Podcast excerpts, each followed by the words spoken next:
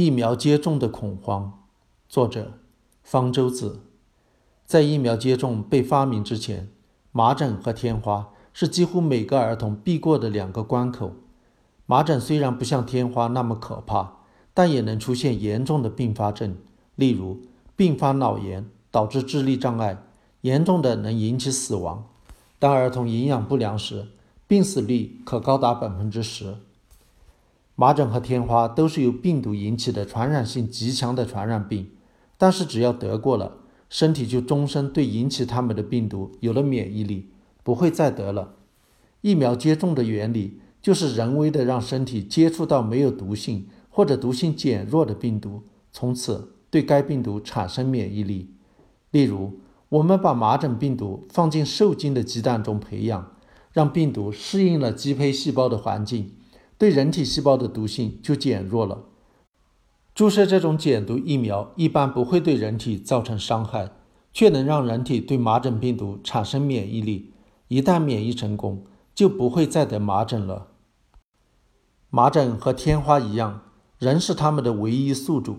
如果世界上每个人都对它们产生了免疫力，病毒没有了藏身之地，就会永远消失。因此。在通过疫苗接种消灭了天花之后，麻疹以及脊髓灰质炎就成为了人类希望能够消灭的下一个传染病。它在某些国家和地区已经被消灭。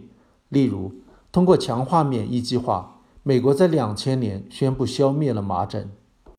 风疹和腮腺炎是另两种由病毒引起的、传染性很强的传染病，在儿童中也非常常见。他们同样可以通过疫苗接种来预防。从前，麻疹、风疹和腮腺炎的疫苗是分开接种的，每种疫苗要接种两次，总共要打六针，两针之间至少要间隔一个月。在等待打下个疫苗的过程中，就有可能染上还来不及预防的传染病。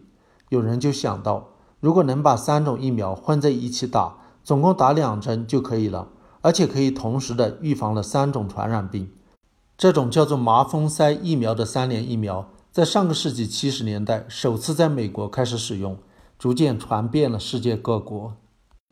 一切似乎都很顺利，直到一九九八年，英国王家自由医院的医生瓦克菲尔德等人在著名的《柳叶刀》杂志上发表了一篇论文。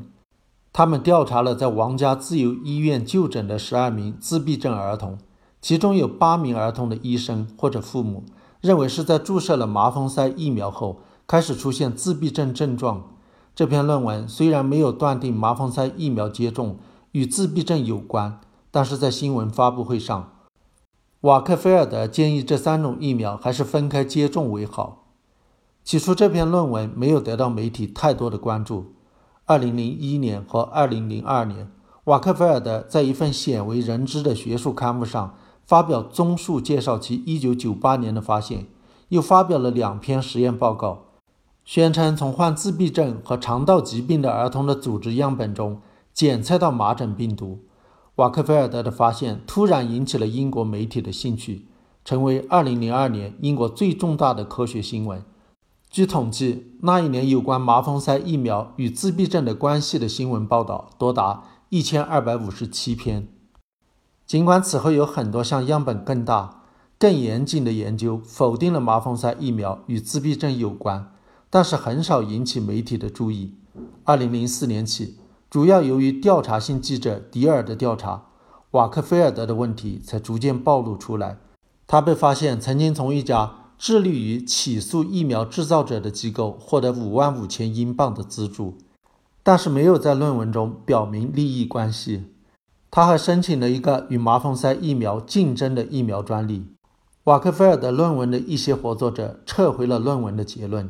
英国医疗管理机构开始进行调查，在2010年认定瓦克菲尔德犯有学术不端行为，吊销其行医执照。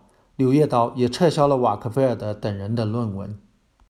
但是瓦克菲尔德事件已经造成了严重的后果，在媒体的大肆渲染下。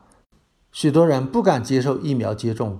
在一九九八年事件发生之前，英国麻风腮疫苗的接种率为百分之九十二，麻疹发生病例为五十六例。而到了二零零八年，英国麻风腮疫苗的接种率降至百分之八十，麻疹发生病例增加到一千三百四十八例，死亡两例。这并不是历史上首次由于疫苗接种导致的社会恐慌。在上个世纪七十年代，英国有一名医生声称白日咳疫苗能够导致神经损伤。九十年代，法国有乙肝疫苗导致多种硬化症的传闻。美国则有很多人相信疫苗保存剂瘤瘤汞与自闭症有关，都曾引起很大的社会风波。在中国，以前很多地方出现过。把打疫苗说成给小孩打绝育针的谣言，而最近也有人把麻疹疫苗强化免疫计划说成是一个毒害儿童的阴谋。这些恐慌往往只局限于某个国家，似乎只有那个国家的人才会对某种疫苗特别敏感。这些恐慌往往是由某个或者别有用心或者不学无术的医疗工作人员以专家的身份散布的，并由媒体推波助澜，误导公众。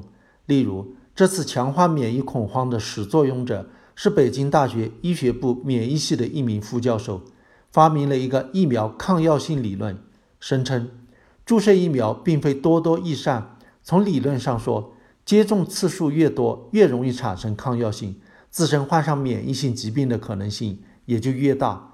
这显然是把注射疫苗当成了使用抗生素、抗病毒药物，让人奇怪。对免疫学如此无知的人，居然也能在中国名牌大学从事免疫学研究。